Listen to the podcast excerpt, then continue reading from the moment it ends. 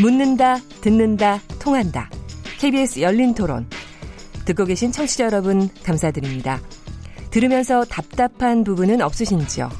궁금한 점 있으시다면 함께 토론에 참여하시죠. 유료 문자 9730을 이용하시면 됩니다. 단문은 50원, 장문은 100원의 정보 이용료가 있습니다. 스마트폰 어플리케이션 KBS 모바일 콩을 통해서도 무료로 참여하실 수 있습니다. KBS 열린 토론은 언제나 열려 있습니다.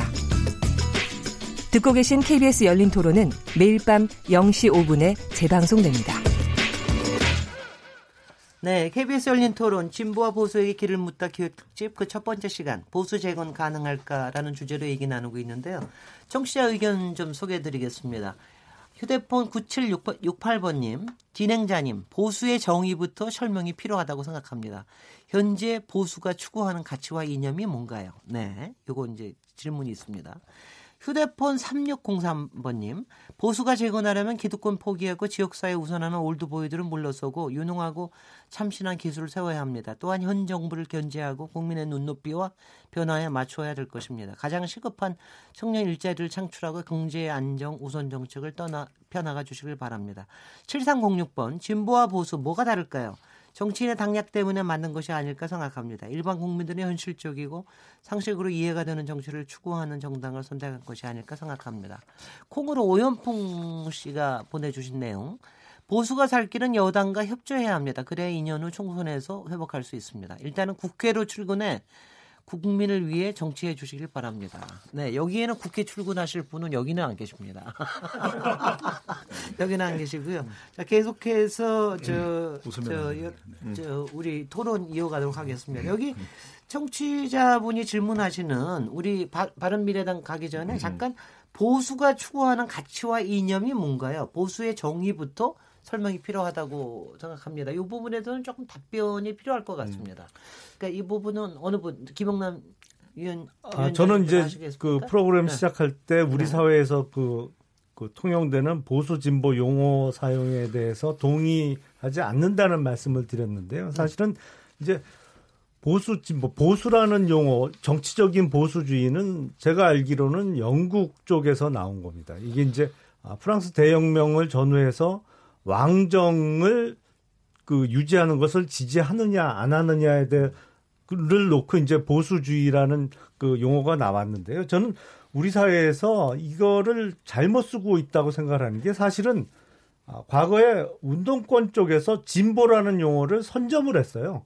아, 그, 그러면서 이제 처음에는 그 운동권 학생들이 본인들을 진보라고 자칭하면서 뭐 세월이 지나가면서 이제 아닌 사람들이 보수로 됐는데 사실은 제가 생각하는 우리 사회의 보수는 사실은 우파 진영 내지는 자유 자유주의 진영이죠. 경제적으로는 자유시장주의를 그 지향하는 세력입니다. 네. 그러니까 그러니까 통상 안보 또 방공 그다음에 자유경제 경, 자유경제 그렇죠. 네. 근데 어떤 변화라는 측면에서 보면 그동안 가장 빠르게 사회 변화에 대응해 가면서 변화를 시도해 왔던 게 시장주의자들이거든요. 가장 빠르게 변하는 건 시장주의입니다. 시장입니다. 그래서 저는 이 우리나라에서 갖고 있는 보수와 진보는 그 용어가 갖고 있는 한계가 너무 뚜렷해요. 왜냐하면 우리가 정치 얘기를 안 하고 딴 얘기를 할 때,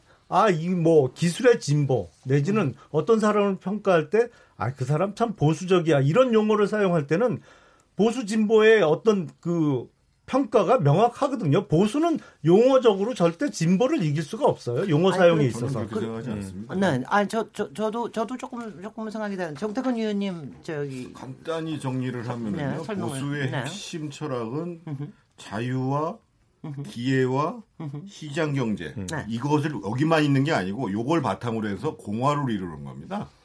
그러니까 네.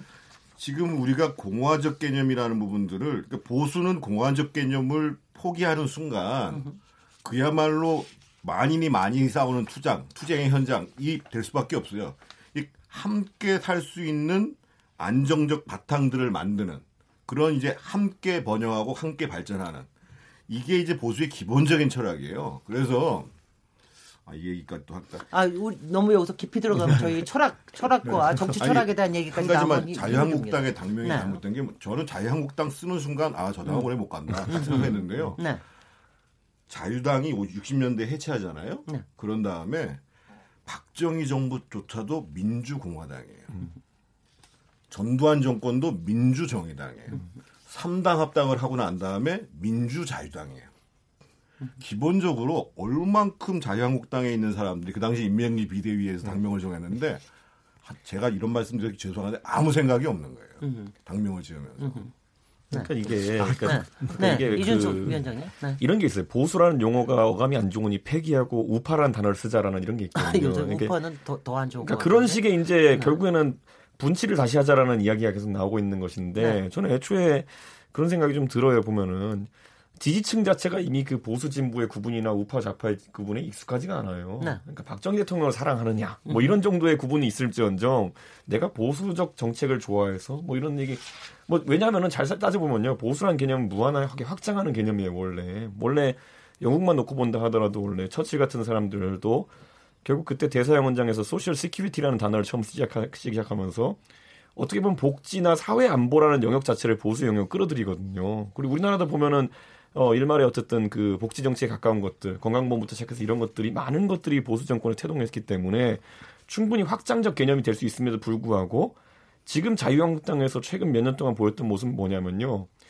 철학의 빈곤이란 이야기를 쓰면서 오히려 극우 이념가들이 자꾸 뭔가 좁아진 개념을 강요하게 돼요, 보면은. 그러니까 무한한 자유, 네, 무한한 경쟁. 네. 왜냐 그것이 정말 설명하기 편리하거든요. 그런데 우리 사회 지금 문제 중에 그렇게 단순하게 풀리는 게 뭐가 있겠습니까 음. 보면은. 네. 근데 그러다 보니까 유튜브 방송하긴 참 좋아요 그게 보면은 네, 어디 어디 철학자 말 하나 인용하면서 이렇게 살아야 된다. 네. 아니면 법치주의 얘기하면서 음. 요즘 방송에 보면 뭐 말 시원하게 한다 그러면서 다 때려 잡아라 다 감옥 넣어라 이런 얘기하는 사람들 그렇게 얼마나 쉬워요 방송하기. 네. 그런데 그런 어떤 아주 단순한 맛에 아주 취해가지고 네.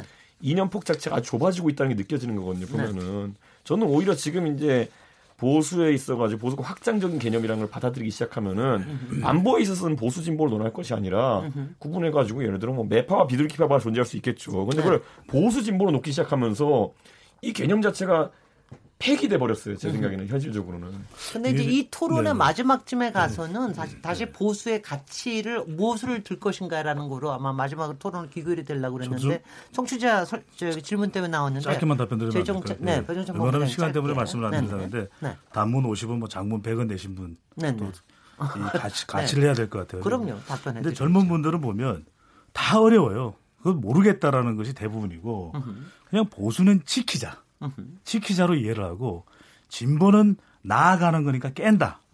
진보는 깨는 겁니다. 네. 그리고 보수는 지키는 건데 지킬 걸 지켜야죠. 누구를 지키냐? 그러니까 지킬 건 안 지키고 기득권을 지키니까 이 보수에 대해서 네. 감정이 안 좋아지는 거죠. 글쎄 근데 어. 진보는 시대의 흐름에 따라서 깨어 나가고 있는 것처럼 보인단 말이에요. 네. 최저임금도 근로시간 단축도 여러 가지 우리가 뭐 왈가왈부는 있겠지만 네. 그래서 저는 보수가 지키자라고 하는 것이 무엇을 지켜야 되는지 네. 저는 이걸 좀 제대로 이해를 할 필요가 네. 있습니다. 그 우리 마지막 토론에서 다시 그쪽으로 아니, 가보겠습니다. 제가 대학교 때 기억나는 게 네. 미국의 하버드에서 이제 비교 정책을 배울 때 네. 박정희 대통령이랑 레닌을 같이 배운다니까 같은 단원에서요. 그게 어떻게 보수적 경제관입니까? 그게 그리고 예를 들어 노무현 대통령이 했던 게 어떻게 그게 진보적 경제관입니까? 네. 굳이 되자면 그거 완전 신자유주의에다가 그거 뭐 네. 노동유연화까지 다 했는데, 그러니까 우리가 그런 어떤 전통적 관점에서의 자꾸 맞지 않는 것들을 지지층에 강요하다 보니까 지지층이 에라 모르겠다고 이제는 그냥 개념 자체를 왜곡시켜 버렸어요. 아니 아니 그래서요. 뭐 아시겠지만 지금 이미 그런 저 이론도 하나 있습니다. 오히려 지금 더불어민주당이 오히려 보수 보수로 하고 새로운 진보가 나와야 된다. 우리 우리가 우리의 지금 진보라고 얘기하는 게 실제로는 보수 쪽에 훨씬 더 가깝다. 뭐 이런 지금의 그러니까 정당 간의 그 지지층을 구분하는 단어는요 보수 네. 진보보다 그냥 네. 문바가 더 정확할지 몰라요. 그러니까 개인의 어쨌든 대통령 개인의 매력이 더 빛을 발하는 상황이거든요. 저는 봤을 때는 네. 그러니까 저는 그 상황 속에서 또 이념의 순수성 이런 거 얘기하면서 보수의 지형을 더 좁히는 사람들이 나타나지 않았으면 좋겠다는 생각이 좀 네. 드는 거예요. 여기서 이제 여기 여기까지 다시 나중에 돌아오도록 하고요. 이제 발언 우리가 너무 이게 저기 너무 수준을 높이신 것 같습니다. 아니 제가 높이 보 스턴에서 공부하신 두 분이 계셔가지고 네. 하버드, MIT 네. 조금 수준을 좀 낮추시면 네. 눈높이를 좀 맞춰주시면 좋겠습니다. 아유 저는 한, 예전에 내려왔는데 우리 네. 이준석 위원장님은 아직 하버드 대학의 공부벌레들 다시 생각나네요. 공학자들이라서 잘 모릅니다. 그 저기 우리 이제 바른미래당 네. 저 의견을 좀 얘기를 좀 해야 될 것 같은데요. 그 이준석 위원장님이 그런 얘기를 하셨어요. 음. 자유한국당과 바른미래당의 패배의 원인은 다르다. 음, 그렇죠. 이번 지방선거에서 이것부터 설명하시면서 좀 이제 바른미래당의 현재에 대해서 얘기를 한번 해볼까요? 그러니까 저는 자유한국당은 아까 말했던 것처럼 구조적으로 이제 문제가 좀 그렇게 생겼다 보고요. 그러니까 지난 몇 번의 선거 동안 그러니까 민주당에서는 다르게 표현했죠. 질 수 없는 선거를 졌다라고 표현했잖아요. 네. 그런데 자유한국당은 몇 번 이제 이길 수 없는 선거를 몇 번 이겨본 경험이 있어요. 그것이 박근혜 대통령의 개인적인 역량도 있었을 것이고 그다음 뭐 안보 상황도 있었을 것이고 그러다 보니까 선거 치르는 역량 자체가 분쇄돼 버렸어요. 음. 그러니까 제가 기억나는 게 지난 2014년 지방선거만 하더라도 저는 기억나는 게 제가 그 당시 혁신위원장 역할을 하고 있었고 당이 선거를 치르는 거라 보면요 굉장히 계획적이고 주도적으로 움직였어요. 무슨 말이냐면은 아 이 정책 메시지를 승부하고 이 시점에는 이런 정도의 정치 액션, 예를 들어 읍소를 하고 음. 읍소를 하더라도 누, 왜 읍소를 하는지 설명했어요, 지지층한테. 대통령을 지켜주십시오. 박근혜가 개혁을 하기 위해서, 공무원 연금 개혁을 하기 위해서는 여러분이 한 번 더 믿어주셔야 됩니다. 이런 게 있거든요, 보면은. 근데 이번에는 뭐, 그냥 질 것 같으니까 읍소하고, 그럼 왜 우리가 뽑아야 되는지는 설명 안 하고, 뭐 이런 전략의 미스들도 있었고요. 네. 여의도 연구원장이 출마했다니까요. 아니, 그러니까요. 원래 여의도 연구에서 그런 거 아니에요. 네, 저는 그러니까 그런 것들, 예를 들어 선거를 지휘하는 사람이 누군지도 잘 모르겠고, 저는 그런 측면에서 자유한국당의 선거 본능이라는 거. 그리고 민주당이 아까 말했듯이 그렇게 두려워했던 자유한국당의 선거 때만 되면 아까 말했듯이 뭐 중간 지대로 오려고 하는 본성이라든지 네. 아니면은 굉장히 기술적으로 잘 처리한다든지 음흠. 상대편의 막말을 찾아내서 공격하기도 하고 언론에 어떻게 이걸 흘려야 되는지 잘 알고 이런 잔근육들이 다 사라진 상태에서 선거를 치렀기 때문에 음흠. 막판에 남은 건 뭐냐면은 굉장히 주술적인 그런 이야기들. 트럼프가 2월 11일 다 판을 엎어줄 것이다 뭐 이런 거. 자기 지칭. 여론조사가 잘못된 거 아니냐. 60대라고 얘기하면 다 끊더라 뭐 이런 것들 이런 것들로 선거를 치르기 시작한 게 언제냐면은 지난 대선 때부터예요 보면은. 굉장히 주술적인 의미에서. 보수가 결집해 줄 것이다 뭐 이런 것들. 과학적인 조사들이 나와 있음에도 불구하고 안 믿는 것들. 저는 그게 이제 너무 절망적이라 그랬을 수도 있지만은 그 잔근육을 키워내는 것 자체가 다시 한번 관건이었는데 이번에 그렇게 하지 못했고요. 바른미래당은 말 그대로 말 그대로 이념적이고 뭐고 하나도 준비 안 된 상태에서 선거 들어갔었는데 가장 대표적인 게 뭐냐면은 어 유승민 안철수 이 두 사람의 관계 설정 자체가 안 된 상태에서 선거 들어갔다. 네. 저는 이 생각이 들고 또 대선 주자가 두 명 있다는 것이 장점일 수도 있겠지만은 으흠. 아주 단점으로 드러난 거죠 보면은 으흠. 역할 분담이 안 되고 둘 다 대선을 노리고 있잖아요 지금도 보면은 으흠. 저는 그 관점에서 봤을 땐 둘의 실패는 약간 다르다. 네. 자유한국당은 제1야당으로서 지금까지 보였던 어떤 근육질 선거 본능이라는 걸 보여주지 못했고 바른미래당 같은 경우에는 이제 결국 인물 중심의 선거를 치르는 그런 기획이 있었음에도 불구하고 그렇게 하지 못했다는 거 네. 진단합니다. 정태근 정태근 의원님 어떻게 분석하시나요? 바른 미래당은 어떻게 달, 달랐을까요? 바른 미래당은 사실은 가능성이 없지는 않았어요. 그러니까 질 수밖에 없는 선거이긴 하지만 가능성 우리가 항상 지더라도요. 음. 어떻게 잘, 잘 져야 되거든요. 네. 그러니까 예를 들면 이번에 미안한 얘기지만 그래도 이준석 위원장이 잘 적은 거잖아요. 네. 그러니까 떨어진 게 잘 된다는 게 아니고 네. 지는 과정에서 잘했잖아요. 음. 근데 문제는 바른미래당이 할 거를 안 하고 안 할 거를 했기 때문에 음. 더 혹독하게 지게 되는 거거든요. 네. 적어도 선거를 치르기 전에 이 당이 합당을 했으면 아, 이 당의 생각이 뭐고 우리의 정책이 뭔가라는 것들을 합의해서 국민들한테 설명하는 과정이 있어야 되는데 그거는 두리뭉실해서 사안이 나오면 누구는 이 얘기하고 누구는 저 얘기하는 방식으로 노정을 하는 것을 더해가지고 직전에 후보를 나왔던 사람이 서울시장에 나올 정도의 배수의 진을 치는데 음. 네. 그 되기도 어려운 선거에 지분을 가지고 싸우고 앉아 있으면 얘기가 되냔 말이에요. 내가 예를 들면 안철수 대표 같았으면 그래 이준석 위원장 하고 저기 또 누구 하고 나 지금 그런 지분 문제 연연하지 않을 거야. 이렇게 해도 될뚱말뚱 하거든요. 네. 그런데 진짜 당사자들은 아 이 선거 어려워 죽겠는데 참 그 공천독이 정말 피마르게 하니 당이 어떻게 선거를 치르냐 말이에요. 그래서 제가 보기에는 어제 무슨 워크숍을 하셨는데 네. 또 무슨 뭐 뭐 보수와 진보가 공존하는 뭐 이상 어려운 얘기들을 하시더라고요. 그렇게 하시지 마시고 어저께 근데 그 저기 유승민 대표도 나타나지 않으셨다고. 안 나왔죠. 유승민 네. 대표도 네. 안 나오고 지상호 의원도 안 나오는데 어쨌든 네. 제가 보기에 지금 바른미래당이 계속 갈 수 있을지에 대해서 조금 지금은 회의적인데 네. 첫 번째로 해야 될 거는 우리는 그럼 뭘 보고 가겠다. 그래서 저는 그랬으면 좋겠어요. 가장 기본적으로 우리 민생 어제 나온 게 민생 실용 좋은 얘기거든요. 네. 그리고 미래 특히 미래 세대한테 기회를 줄 수 있는 정당이 되겠다. 우리 굳이 어렵게 우리가 보수니 진보니 가지고 설명하지 않겠다. 그러니까 이런 건 있어요. 유권자들이 이제 통공동 하다 보면 야 너 진보야? 너 보수야? 뭐지? 이렇게 물어볼 수가 있는데 거기에 강요당하지 않는 정당으로 성장할 각오가 돼 있어야 된다는 거죠. 바른미래당이. 그리고 선거비 보전 못 받는 거 가지고 걱정하면 안 돼요. 아니 정의당 같은 사람들은 수십 년 동안 선거비 보전 안 받았거든요. 그래서 지금 바른미래당보다 훨씬 높은 정당 득표를 얻었거든요. 그러니까 적어도 이게 좀 그 광야에서 찬바람도 좀 맞을 생각하고 뻘밭에 들어가 가지고 진흙도 좀 붙을 생각도 해야지 사실은 정치가 되는 건데 으흠. 그런 각오로 해서 내부의 화합 그리고 방향들을 정리해내면 살고 음. 그렇지 못하면 죽을 수밖에 없는데 해체될 수밖에 없는데. 네, 김영남 의원님은 바른 미래당 어떻게 보셨습니까? 저는 이제 그 처음에 국민의당하고 바른정당 합당 얘기가 나왔을 때 으흠. 이게 혈액형이 전혀 틀려서 장기 이식해도 이게 오래 못 간다라고 얘기를 했어요. 쇼크죠 혈액형이 네. 바로 혈액형이 틀린데 이게 어떻게 붙어서 이게 붙어 있겠냐 살이. 그런데 그 과정에서 그러니까 지금 민주평화당이 떨어져 나간 거죠. 사실 정말 혈액형이 많이 다른 그룹은 떨어져 나가고 네. 뭐 일부 국민의당의 일부 안철수 전 대표 계열하고 이제 바른정당하고는 합쳤는데 네. 이게 혈액형이 그렇다고 완전히 맞았느냐? 네.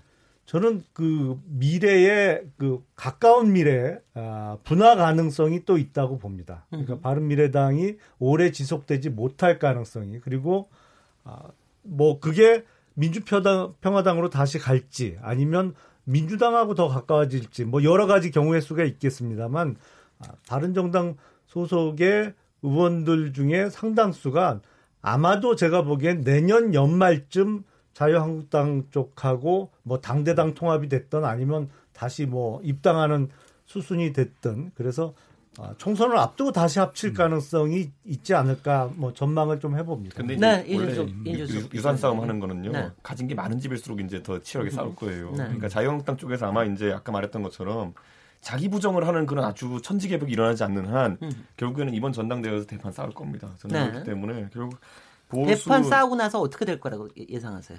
저는 이제 정계 은퇴를 하는 사람이 있, 있을 가능성도 있고요. 음흠. 또 저는 떨어져 나올 가능성이 있다 보고요. 대신 음. 이제 모양이 빠지니까 음. 또 제3지대 같은 이제 모호한 용어를 나오겠죠. 이제 보면은. 음. 그런데 그게 한 이제 보통 우리가 추석과 연말을 이제 그 기점을 삼는데 추석쯤에 전당대회 끝나고 아마 나오지 않을까라는 이런 생각이 들고 저는 왜냐하면 지금 바른미래당에서 지금 할 수 있는 것들이 많지는 않아요. 사실 정기 개편 과정 속에서 네. 지금도 보면 어제 워크숍에서 저는 안 갔지만은 결국엔 나온 말이 뭐 어, 아무도 탈당해서 민주평화당 안 가고 민주당 안 가고 뭐 자유한국당 안 가겠다는 선언을 하자 이렇게 했는데 선언도 무산이 됐거든요. 제대로 된 네. 선언이. 그리고 저는 바른정당 때 이제 너무 그 1차 탈당, 2차 탈당을 다 겪어봐가지고 애초에 믿지도 않고요. 네. 국민들도 안 믿어요. 그렇기 네. 때문에 아무 감흥이 없기 때문에 안 한 게 맞는 거고요. 그거는. 네. 저는 그 상황 속에서 결국에는 아까 배종찬 부문장이 말한 것처럼 결국엔 지지율 경쟁일 것이다. 네. 자유한국당이 14% 아까 언급해 주셨는데 거기까지 내려왔다면요. 좀 웃긴 얘기지만 해볼 만하다 이거예요. 이제 보면은 그 자유한국당과 경쟁해 보는 건 해볼 만하다. 과거 바른정당 시절에도 보면은 그 한창 노선 투쟁이 가열차게 되고 있을 때는 자유한국당과 1, 2% 차이로 경쟁했던 적이 몇 번 있었어요. 보면은. 그런데 그걸 다시 생각하고 경쟁하는 건 모르겠지만은 정기 개편해가지고 제가 봤을 때는 아까 말했듯이 황교안 총리를 데리고 오겠다고 할 것이 확실한 정우택 대표와 아니면은 뭐 바른미래당과의 합당을 주장하면서 할 게 확실한 김무성 대표 측 간에서 어느 쪽이 이기고 어느 쪽과 정기 개편이 일어난다 하더라도 그걸로 보수가 재편되고 다시 살아날 거라 생각하는 사람은 없습니다. 네, 배정찬 본부장. 네, 바른미래당 설명하면서 우리 김영남 의원께서 혈액형과 살을 이야기하시더라고요.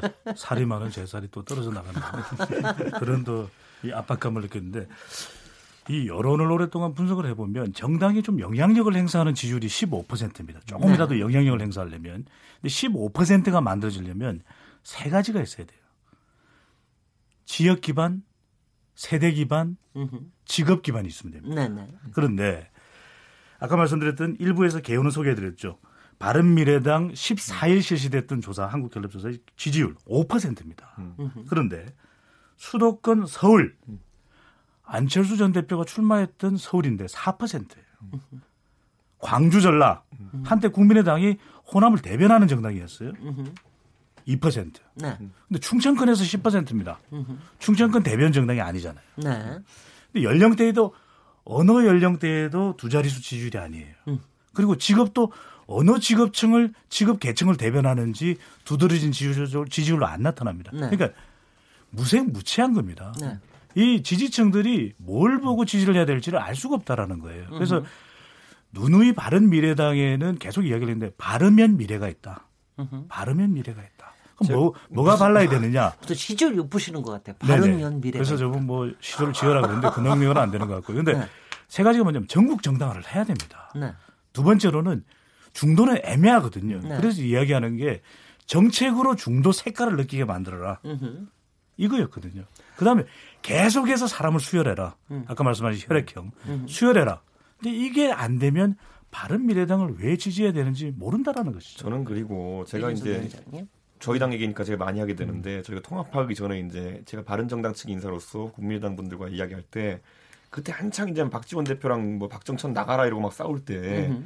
제가 솔직하게 말씀드렸어요. 당신들이 진짜 당을 새로운 노선을 해보고 싶고 우리랑 같이 하고 싶으면은 제발 그 사람들이랑 그만 싸우고 싸우는 것 자체가 마이너스다. 그러니까 다 버려두고 그냥 당신들이 한두 명이라도 와서 해라. 그래서 우리가 교섭단체가 안 된다 하더라도 바로 지방선거가 있으니까 우리가 합심만 잘하면은 정당 다시 올랐을 수 있다 이렇게 얘기했는데 끝까지 숫자에 집착을 하더라고요 보니까.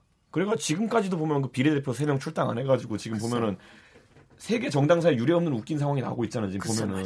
그러니까 저는 그런 것들 보면서 지금도 저는 당 지도부에 계속 요구하는 게 뭐냐면은 이상돈 의원이 지금 우리 당에 있으면 뭐하며 예? 그분 개인으로서는 저도 좋아하는 분이지만은 그분이 지금 본인 소신과 다른 당 활동하기 싫다는데 좀 내보내라 내보내고 그다음에 뭐 그 외에 다른 분들도 내보내고 이래도 가진 거 없고 저래도 가진 거 없으면은 우리가 바른 아까 바르면 미래가 보인다고 했잖아요. 좀 그런 이미지라도 가시자라는 얘기를 했는데 왜 이렇게 자꾸 가지는 것 집착하고 그러다 보니까 아까 말했듯이 없는 집에서 거기다 뭐 공천 갈등까지 나고 왜 이런 네. 상황이 생기느냐 저는 진짜 이해가 안 가는 상황이기 때문에 저는 제가 그래서 얘기했던 게 뭐냐면은 제가 어떤 인터뷰에서 이렇게 된 이상 어, 분당을 하든지 아니면은 노선 투쟁해 가지고 한쪽이 압도하는 수밖에 없다는 얘기 제가 했거든요. 네. 결국엔 이 방향성을 가지고 전당대회에서 뭐 얼마나 많은 사람들이 우리 당의 전당대회 관심 가질지 모르겠지만은 세게 붙어야 된다. 네. 해가지고 지금이야 뭐 공동 대표 체제 뭐 이런 것들 인해 가지고 굉장히 모호한 상황이 지속되고 있지만은 그런데 지금 이제 원내대표 거론되는 새 인물은 또 국민의당 출신들이 다 거론이 되고 있는 것도 조금 조금 좀 이상해 보이고 음.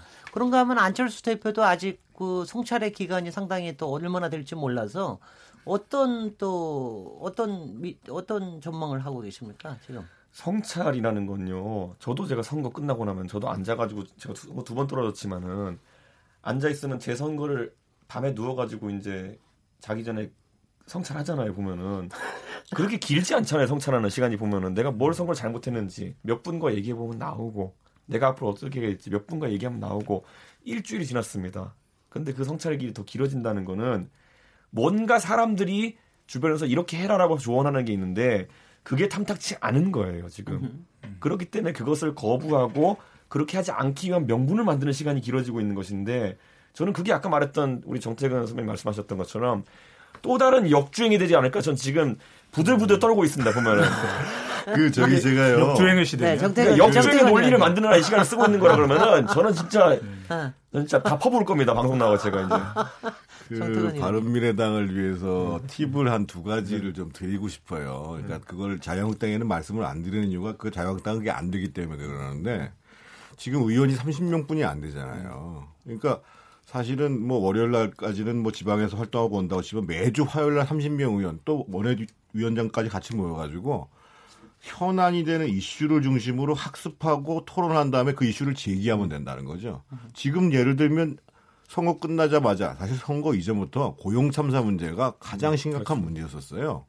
근데 그 문제를 지금 야당들이 제기를 못했기 때문에 그러는데 지금 상황이라는 게 IMF 수준이고 고용 지표가 나온 다음에 최악의 상황이고 예를 들면 지금 체감 실업률과 청년 실업률이 23.2%면 4명 중에 하나가 백수라는 소리거든요.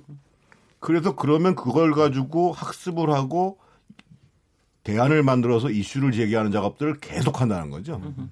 이게 하나의 방법이고 인재도요. 두 번째로 예를 들면 지금부터 우리가 차기 총선에서 그동안 우리 당에 와가지고 학습하고 활동하고 평가한 사람들 새로 온 사람들을 중심으로 해가지고 1번부터 10번까지 다 주겠다. 그때 가서 영입하는 게 아니고 지금 우리가 커리큘럼 만들어서 우리가 가야 될 정책, 우리가 가야 될 가치, 우리가 이슈에 대한 생각 그리고 정치는 기본적으로 정치적 재능도 봐야 되거든요. 자세도 봐야 되거든요. 그래서 평가해가지고 무조건 10명은 그러면 지금 지난번에 국민의당이 그만큼 됐잖아요. 그러면 자유한국당은 잘안 가려고 해도 바른미래당에 올 사람이 있어요. 그래서 저는 지금부터라도 그렇게 하면 새 정치가 있는 게 아니고 바람직한 정치가 있는 거죠. 음. 네. 바람직한 정치의 모습을 지금 이 상태에서부터 보여주면 된다는 거예요. 그러니까 저는 없는 집이면은 원래 에라 모르겠다고 좀 하이리스크 전략을 해도 되는데 왜 이번에 공천 갈등이 공천 파동이 났는지 저는 아직도 이해가 가지 않습니다. 아니 근데 그 과정 왜 그러냐면요. 그 네. 안철수 대표가 이 정치하고 안 맞아요. 음. 그래서 저는 솔직히 바른미래당이 다음에 가는 과정에서 음. 사실은 우리 사회에 인재가 많지 않거든요. 그분은 정치에서 활동하실 인재가 아니세요. 음. 원래 했던 자리로 가셔가지고 음. 사회에 기여하시고. 음. 정책 정책은 바른미래당은 네. 그 정치권에는 아까도 제가 얘기했습니다만 그렇게 이제 부지런하고 도 바람직하고 치열하게 할 사람 그리고 거기에 더해가지고 정말 이 벌판에 가서 찬바람도 맞을 각오도 하고 뻘밭에 가서 뒹굴 각오도 하고 이런 사람들이 가서 하는 게 맞습니다. 음. 저는 무관하겠습니다. 네. 그 저기 오히려 김영남 네. 의원님께서 뭐뭐 뭐, 자유한국당에 대해서 보냐 바른미래당 하고 있는 거 특히 지금 이제 안철수 후보만 얘기가 나왔는데 유승민 대표의 이번 과정에서의 퍼포먼스에 대해서도 나름대로 평가를 좀 하고 계시지 않습니까? 어떻게 보십니까? 저는 뭐 당을 떠나서 말씀을 드리면 유승민 의원의 이번 지방선거의 행보는 대단히 아쉬운 점이 많다고 생각을 합니다. 왜냐하면 어, 누가 뭐래도 바른미래당의 가장 뭐 최대 주주라고 표현이 됐던 아니면 대표 얼굴이라고 할 수 있는 거는 안철수, 유승민 두 분이잖아요. 근데 네. 안철수 전 대표는 어쨌든 서울시장 선거에 나갔어요. 근데 그때 나갈 때 안철수 후보가 정말 당선이 될 거라고 생각하는 사람들이 몇 명이나 있었겠어요. 근데 그 정도 나가면 유승민 공동대표는 사실은 뭐 대구시장은 좀 저는 부적절하다고 생각을 하고 경기도지사 선거 같은데 의원직을 사퇴하고 던졌어야 돼요. 나가서 수도권에서 바른미래당의 부음을 일으키기 위해서 내가 한번 내 몸을 불사르겠다. 그러면 정말 이 일어설지 뭐 당선 가능성을 떠나서 지금의 바른미래당의 지지율 내지는 정치적인 위상이 또 한 번 달라졌을 거라고 저는 생각을 합니다. 근데 이게 안철수 전 대표 보고는 나가시라고 나가시라고 계속 서울시장 나가라고 등을 떠밀고 본인은 안 나가셨거든요. 그러니까 이게 지금 20대 아, 국회 임기까지는 다 채우시겠지만 정치적으로 어떤 자기 희생의 모습을 보여주지 못했다. 그리고 수를 좀 그게 성공 확률이 낮아 보이더라도 좀 어떤 정치적인 그 뭐랄까요 뭐 도방 내지는 한번 도전을 해 하면서 아 나를 따르고 믿고 따라와라 아다 출마를 주저주저 할 때 나도 나갈 테니까 나는 의원직 버리고 나갈 테니까 당신들도 나랑 같이 한번 해보자 이런 모습을 보여줬으면 오히려 장기적으로 어, 앞으로 큰 정치할 때 플러스가 되지 않았을까라고 생각합니다. 그러니까 그거 제가 봤을 때는 홍준표 대표가 이제 홍준표 대표가 선거 앞두고 자 모두 다 돌격 앞으로 한 다음에 나는 후방으로 빠졌잖아요 보면은 음. 그런 모습 속에서 이제 지지자나 아니면 출마한 사람들이 얼마나 당황했겠습니까 보면은 돌격 앞으로 했으면 같이 가야죠 분대장도 같이 가야 되는데 나는 대구로 가서 당협위원장 할래 이렇게 빠졌잖아요 음. 저는 이제 어, 야권 보수라고 표현 안 하겠습니다. 야권의 리더들이 이제 어떤 돌격의 리더십을 보여주느냐 네. 그 부분에 대해서는 김영남 의원님이랑 의견 좀 일치하는데 이번에는 저는 그런데 유승민 대표는 돌격 앞으로 할 수 있었는데 할 수 없는 상황이 뭐였냐면은 결국엔 국민의당과 바른정당이 통합한 상황 속에서 어 본인의 선거도 중요하지만은 결국에는 당 관리를 해야 되는 이유가 뭐였냐면 이제 결과적으로 다 아실 거예요. 만약 유승민 대표가 거기서 최고 위에서 틀어막고 있지 않았다고 한다면은 본인 선거 나간 사이에 뒤에 또 어떤 일이 발생했을지는 지금만 음. 생각하면 예측이 되는 것이고 유승민 대표는 지난 선거에서 그 트라우마가 있어요. 자기가 이제 친박과 싸우다가 진박과 싸우다가 자기랑 자기가 원내대표 할 때 원내 부대표였다는 이유만으로 아홉 명의 의원들이 그냥 공천 학살당했어요. 보면은 그 네. 경험이 있기 때문에 그때 자기가 가진 모든 주변 사람들이 잃어버린 경험이 있기 때문에 음. 이번에 그렇게 돌격 앞으로 하면서 혼자 나가기 참 힘든 상황이 있긴 했어요. 그러면 자기 사람 챙기려고 지금 음. 자기는 그 의원직을 안 던지고 지금 남아 있었다는 거 아니에요? 당 자체가 합당한 다음에 공동 대표 체제라는 취약한 체제였기 때문에 어쩔 수 없는 것이었고 아마 당이 안정된 상황이었으면 유승민 대표가 그걸 두려워할 사람은 아니었습니다. 지금 얘기 듣다 보니까 본부장님 이준석 위원장께서 굉장히 중요한 이야기를 하시는데 네. 우리가 지금 선거 바로 다음에 가장 큰 이벤트는 월드컵이에요. 네. 월드컵을 보면은 스타 플레이가 있기는 하지만 팀 플레이입니다. 네. 무슨 이야기냐면 우리가 신의 손 조현우 선수가 있죠. 네. 근데 조현우 골키퍼가 가지고 되는 게 아니에요. 음. 골키퍼가 가서 골 못 넣습니다. 음. 그죠? 뭐 가끔 넣긴 하지만 그렇다면 이제 결국 후보들이 해줘야 되는 건 유승민 유승민 전 대표가 토론 잘하는 거 다 이제 정평이 났으면 압니다. 안철수 전 대표 새 정치를 들고 나왔죠. 인정합니다. 근데 이제는 당의 리더가 된다라는 것은 적어도 선거에서는 후광 효과가 빛이 반짝반짝 음. 나야 되거든요. 네, 네. 그래야 된다면 지금 그런 선거의 영향력을 만들어내기 위해서는 세 가지가 필요했습니다. 음. 하나는 정체성입니다. 뭐 하는 정당이냐. 그걸 만들어냈어야 되고 두 번째는 정책입니다. 이번 지방선거에 누구라도 기억할 만한 바른미래당의 정책은 뭐였죠? 공약은 뭐였죠? 기억이 잘 안 납니다. 네. 그리고 사람인데 이번에 안철수 전 대표 서울시장 후보로 출마했지만 그 외에 또 누가 있죠? 주목할 만 물론 우리 이준석 위원장이 있습니다. 독보적이죠. 근데 이준석 위원장 외에는 잘 누가, 나오셨습니다. 누가 있죠? 네. 누가 지금 또 송파 송파에 또 박종진 후보가 있다는 걸 말씀드려야 되겠네. 근데 그 외에 잘 모르겠단 말이에요. 전국 11곳에서 12곳이죠. 큰일 날 뻔했네. 12곳에서 미니 총선을 치르는데 누가 있죠? 안 보입니다. 네.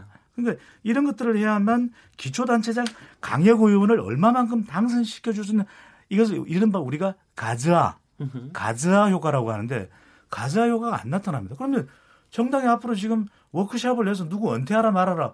그걸로 지금 당의 지지율이 바뀌나요? 음. 5% 지지율이 그러면 그 이야기 들었다고 해서 내일 당장 10%안 됩니다. 음. 그러니까 저는 이준석 위원장처럼 생각하는 사람이 지금 전부여야 한다는 것이죠. 네.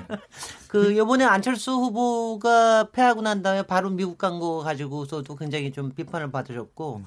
낙선 플래카드를 붙였는데 당 이름을 또 안 쓰셔서 그것도 그것도 이준석 위원장이 또 굉장히 또 비판을 했다면서요. 저희 이제 노원병 지역구는 바른미래당의 약간 본산 같은 곳입니다. 네. 안철수 대표가 전 의원을 했기 때문에 네. 그리고 뭐 저도 있었고 했는데 어 저는 현수막 플래카드 건 것도 몰랐어요. 네. 그러니까 그런데 지지자분들이 굉장히 화가 나신 거죠. 으흠. 뭐냐면 과거에 이제 안철수 대표가 뭐 당을 떠났던 이력을 기억하시는 분들이 있기 때문에 뭐 선거 패배 이후에 그런 경우도 있겠지만은 또 그거 외에도 보면은 뭐 정치적으로 다른 행보를 하기 위해 가지고 네. 슬근슬근 거리를 두는 모습을 몇 번 봐왔거든요 보면은 네, 네, 네. 근데 이번 선거 끝난 다음에 그 현수막을 안철수 대표가 디자인하지는 않았을 겁니다 제 생각에는 네. 디자이너가 아니잖아요 그런데 어떤 철학에서 그렇게 했는지 모르겠지만은 당명과 색깔이 빠졌다라는 음. 거에서 지지자들이 이제 저한테 제가 동네 위원장이니까 물어보는 거예요. 음. 왜 저렇게 한 거야? 그렇게 했는데 제가 합리적인 해석을 내놓을 수가 없겠더라고요. 네. 그래가지고 그런 부분도 굉장히 미숙했다라는 저는 생각이 좀 들고 네. 다만 뭐 저는 안철수 대표가 미국 갔다 해서 저는 그건 한 번도 지적한 적이 없는 게 네. 당연히 뭐 딸 졸업식이면 가야죠. 근데 아까 말했던 지점 원래 이제 금방 돌아오신다고 했잖아요. 네. 행사만 끝나면은. 근데 오늘 이제 귀국하실지는 지켜봐야겠는데 네. 고민이 길어진다는 얘기는 생각이 많아진다는 얘기고 생각보다 명쾌한 문제에 대해서 생각이 많아진다는 것은 주변에서 말하는 이야기를 듣지 않으려는 관성이 있는 것이다 라는 생각이 들기 네, 때문에 악수를 듣지 않아야 된다. 근데 한 가지. 주목할 만한 변화가요. 바로 지방선거 끝나고 난 다음에 차기 대선 후보 어, 지지를 했더니 이렇게 딱 나뉘는 게 진보 후보들 쫙 그다음에 보수 후보의 보수 후보 군에 음. 안철수 후보가 딱 들어가 있더군요. 딱 음. 이제는 제대로 들어가서 딱 보수로 분류가 되기 시작한 네. 그런. 그래서 그거는 참 좀좀 좀 신기하다고 좀 생각이 됐습니다. 우리 여기서요 잠깐 좀 쉬어가고 그리고 어 그리고 이제 마지막 저 토론으로 가보겠습니다. 지금 여러분께서는 KBS 열린 토론 시민 김진애와 함께 하고 계십니다.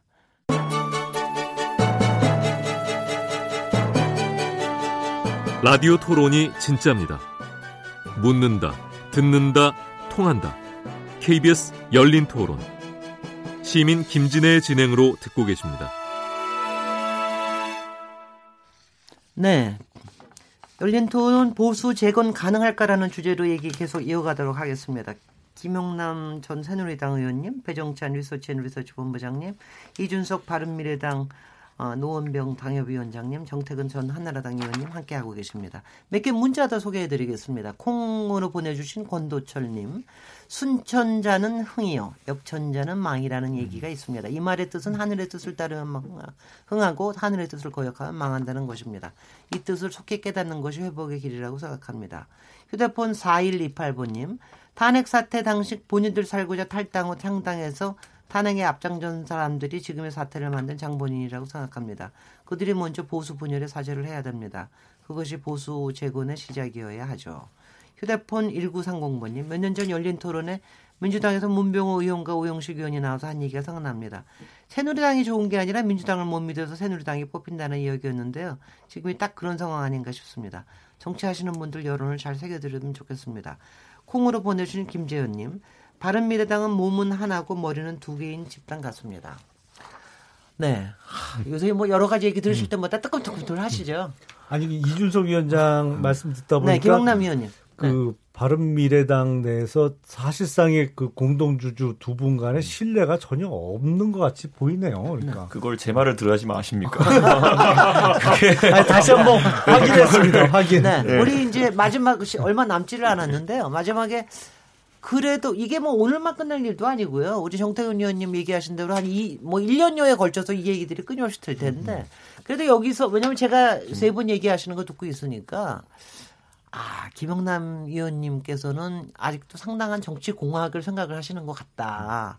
그 다음에 이준석 위원장님은 아직도 메시아 내지는 구세주 같은 아니면 스타 같은 그런 사람이 좀 나와서 이거를 치고 나가줬으면 좋겠다. 그걸 음. 기대하시는 것 같다. 정태근 의원님은 조금 이게 정책 정당으로서의 그야말로 저 가치 집단으로서의 어떤 거를 차근차근 밟아 나가는 거를 원하시는 것 같다. 이제 이런 느낌을 받았습니다.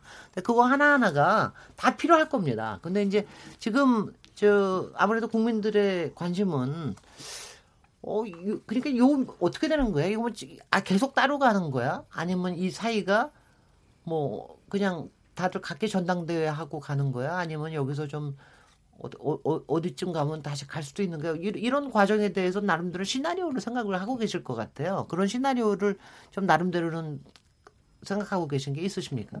김용남 저는 아까 말씀드린 대로 지금의 바른 미래당이 좀 분화 과정을 거칠 것이고 네. 어, 분화돼서 과거에 이제 새누리당에서 탈당해서 지금 바른 미래당에 가 계신 현역 의원들 중에 상당수가 내년 연말쯤 아마 아, 합쳐지지 않을까. 그러니까 총선을 그 전에는 자유한국당은 예. 어, 전당대회 에 걸쳐 가지고 뭐 정당명 바꾸고 이런 과정을 거치는 겁니까? 어떻게 되는 겁니까? 글쎄 지금 이제 원래대로 하면 그당 대표 거리가 생긴 그 후부터 60일 이내에 전당대회를 치러야 됩니다. 네. 그리고 현실적으로도 8월 말까지 전당대회를 치르지 않으면 어렵죠. 왜냐하면 9월 1일부터 정기국회가 개원하기 때문에 정기국회 개원했는데 일 안 하고 뭐 전당대회 뭐 선거운동 한다고 할, 하기가 어렵거든요. 그러니까 물론 뭐 국감 시작 전까지 뭐 마지노선이 있긴 합니다만 그래서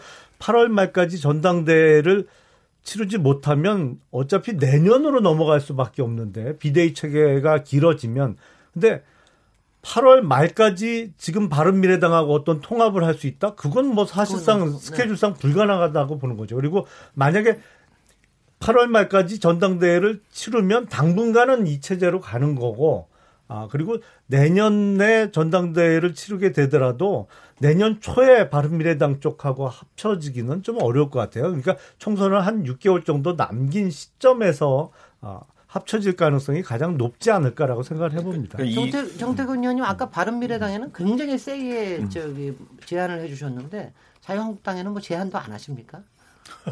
제안을 해도 뭐잘 안 할 것 같아요. 근데 그 지금 배 본부장이 말씀하신 거 이어가지고 그러니까 지금 리더라는 측면 하나하고 네. 이 지지율이라는 측면 이 두 가지를 놓고 좀 이제 내년 총선까지를 한번 봐야 되는데요.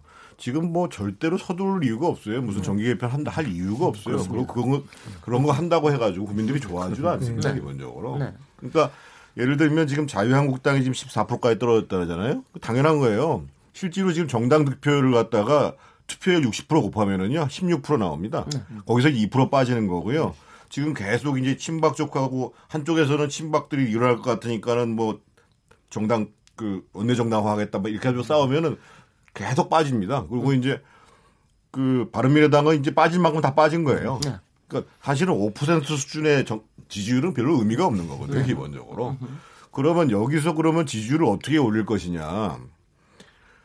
과거에 통상 생각하는 방식들이 뭐냐면 걸출한 리더를 데리고 와서 또는 차기 대선의 주자를 상대로 해서 그 사람이 있어야 지지율이 올라간다고 생각하는데 서로 그런 사람이 있다고 하도 그분들이 지금 자유한국당이나 바른미래당을 가지를 않아요.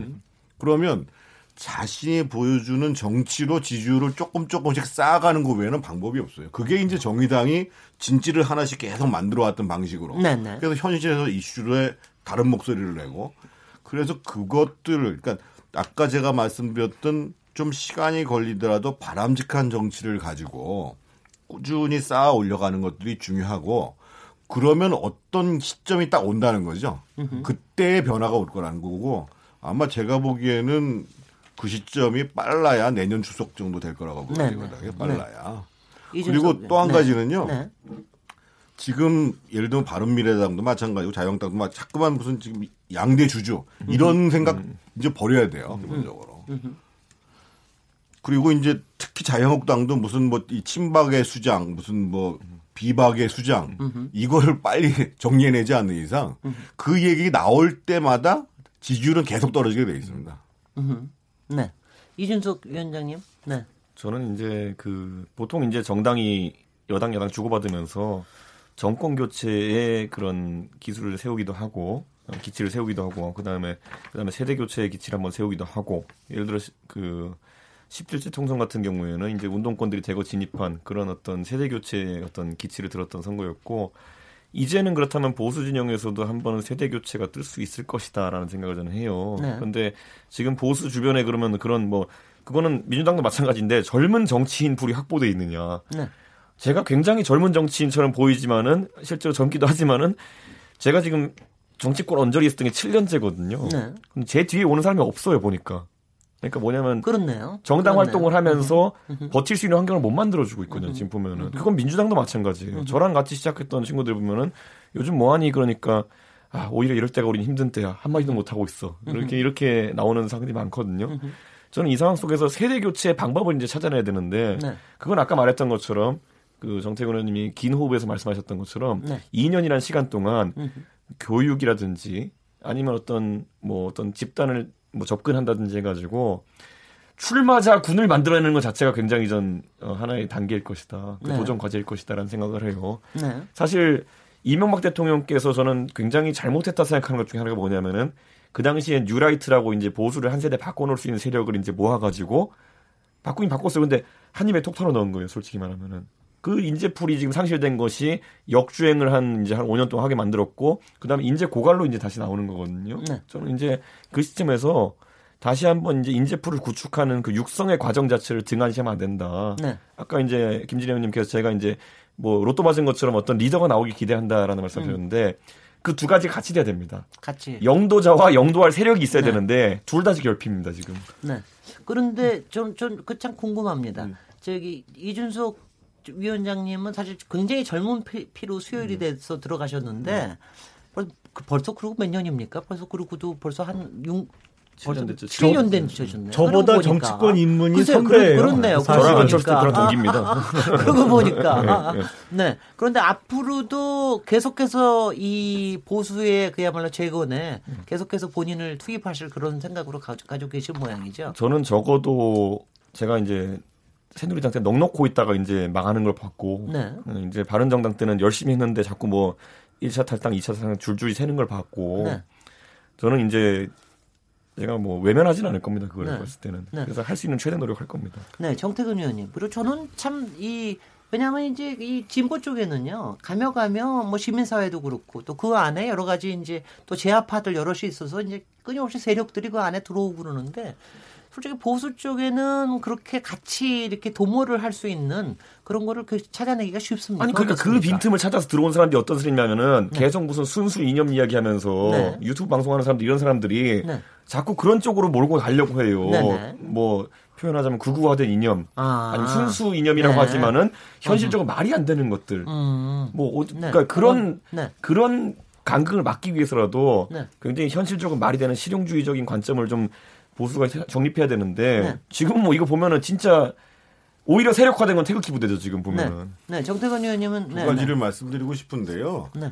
옛날에도 영입을 할 때는 자리를 마련해가지고 영입을 하는 거거든요. 네. 지금 자유한국당이든 바른민주당이든 사람을 영입을 하려면 비워야 됩니다. 그게 기득권 폭입니다.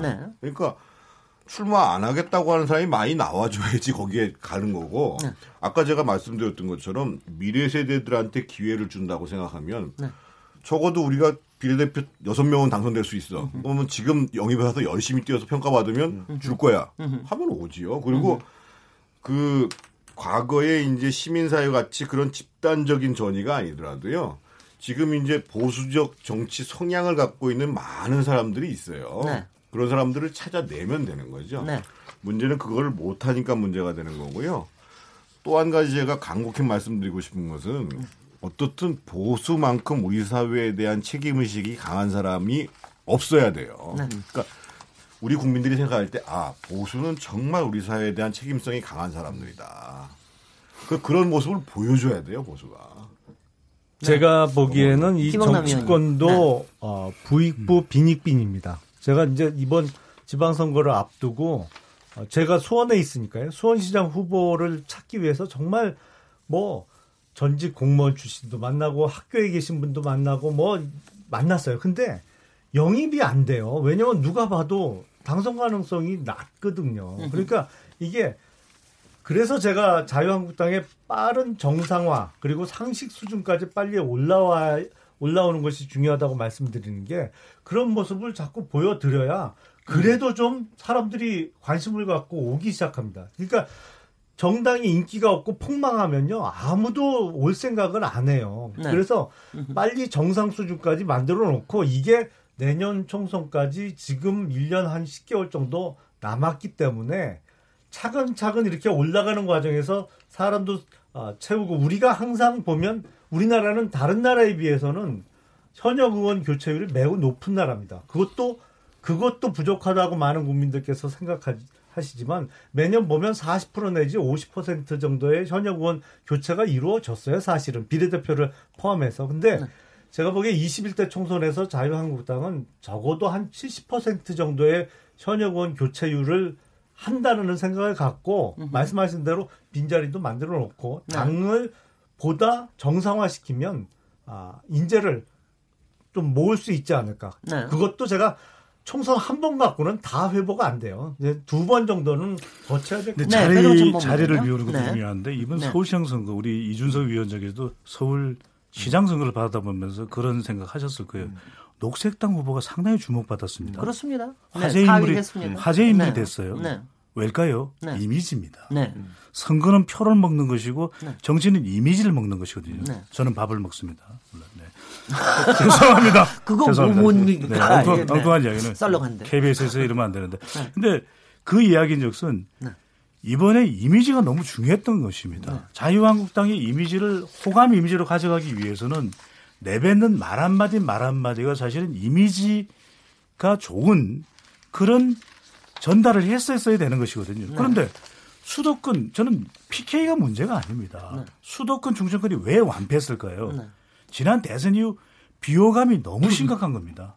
그러다 보니까 수도권 충청권에 전혀 뿌리를 내리지 못하고 서울 25개 단체장 중에서 오직 한 곳만 당선시켰거든요. 네. 정당한 이미지입니다. 이 좋은 음. 이미지를 만들지 못하면 자리를 100자리 비워도 안 온다는 것이거든요. 네. 그래서 저는 이 과제는 공통적이다. 더불어민주당도 지금은 대통령의 이미지로 더불어민주당의 높은 지지율을 보이고 있지만 이 이미지를 이미지를 상처받는 순간 나쁜 이미지로 전락하는 순간 정당의 내일은 없다. 이건 네. 공통 과제로 보입니다. 아 벌써 뭐 토론이 네. 그래서 각기 한이저한 20, 2, 30초에 예. 말씀하시는 거 정리해 주시죠. 지금 네. 자유한국당하고 네. 바른미래당이요. 저는 네. 다른 것보다도 우선 국회 원구성 합의를 해줬으면 좋겠어요. 그거 네. 합의 안 하고 시간 끌면 더 지지율 빠집니다. 그렇습니다. 그래서 원구성이 돼서 국회가 돌아가도록 만들고 네. 국회 내에서 뭐 고용 문제도 여러 가지 문제 제기를 하고 해야 됐으면 좋겠고 네. 지금 자유한국당 같은 경우에 김성대 원내대표가 내가 원구성하고 전권 비대위 구성되면 나는 원내대표 사퇴하겠다. 음. 이렇게 나가서 수습하는 것이 제일 바람직하지 않겠나 를 생각합니다. 네, 이준석 의원님. 네. 저는 바른미래당 같은 경우에는 아까 말했던 인재 육성에 결국 답이 있다 이렇게 보고요. 네. 그랬을 때 해야 될 것은 명확합니다. 빈자리가 많은 곳이 바른미래당이거든요. 네. 미리미리 이제 준비해서 영입을 해야 됩니다. 그래서 네. 젊은 사람들 같은 경우에는 충분히 할만하고 네. 저는 선거에 있어가지고 정치공학을 좀 배제했으면 좋겠습니다. 이제 네. 자유한국당과 바른미래당이 합쳐가지고 뭐 한다는 이런 정치공학만으로는 네. 보수 안 삽니다 보면은 옛날에 네. 민주당도 한창 그렇게 후보 단일화 한다 그래 통진당이나 해보려고 하니까 안 되고 이런 네. 경험이 있지 않았습니까? 네. 그건 자유한국당과 바른미래당 똑같습니다. 네. 제가 오늘 역시 시간 조절을 못했습니다. 그럴 줄 알았습니다. 그래서 김영남 의원께 마지막 저기는 못 드리고요. 변호사님께 못 드리고요. 여기서 클로징 해야 되겠습니다. 또또 이 토론 하겠습니다. 보수 재건 가능할까라는 주제로 오늘 첫 토론을 했습니다. 김용남 전 새누리당 의원님, 이준석 바른미래당 노원병 당협위원장님, 정태근 전 한나라당 의원님, 그리고 배종찬 리서치 앤 리서치 본부장님 이렇게 네분 같이 했습니다. 저는 어, 내일 다시 또 7시 20분에 돌아오도록 하겠습니다. 감사합니다. 네, 감사합니다. 오늘 이럴 줄 알았어요.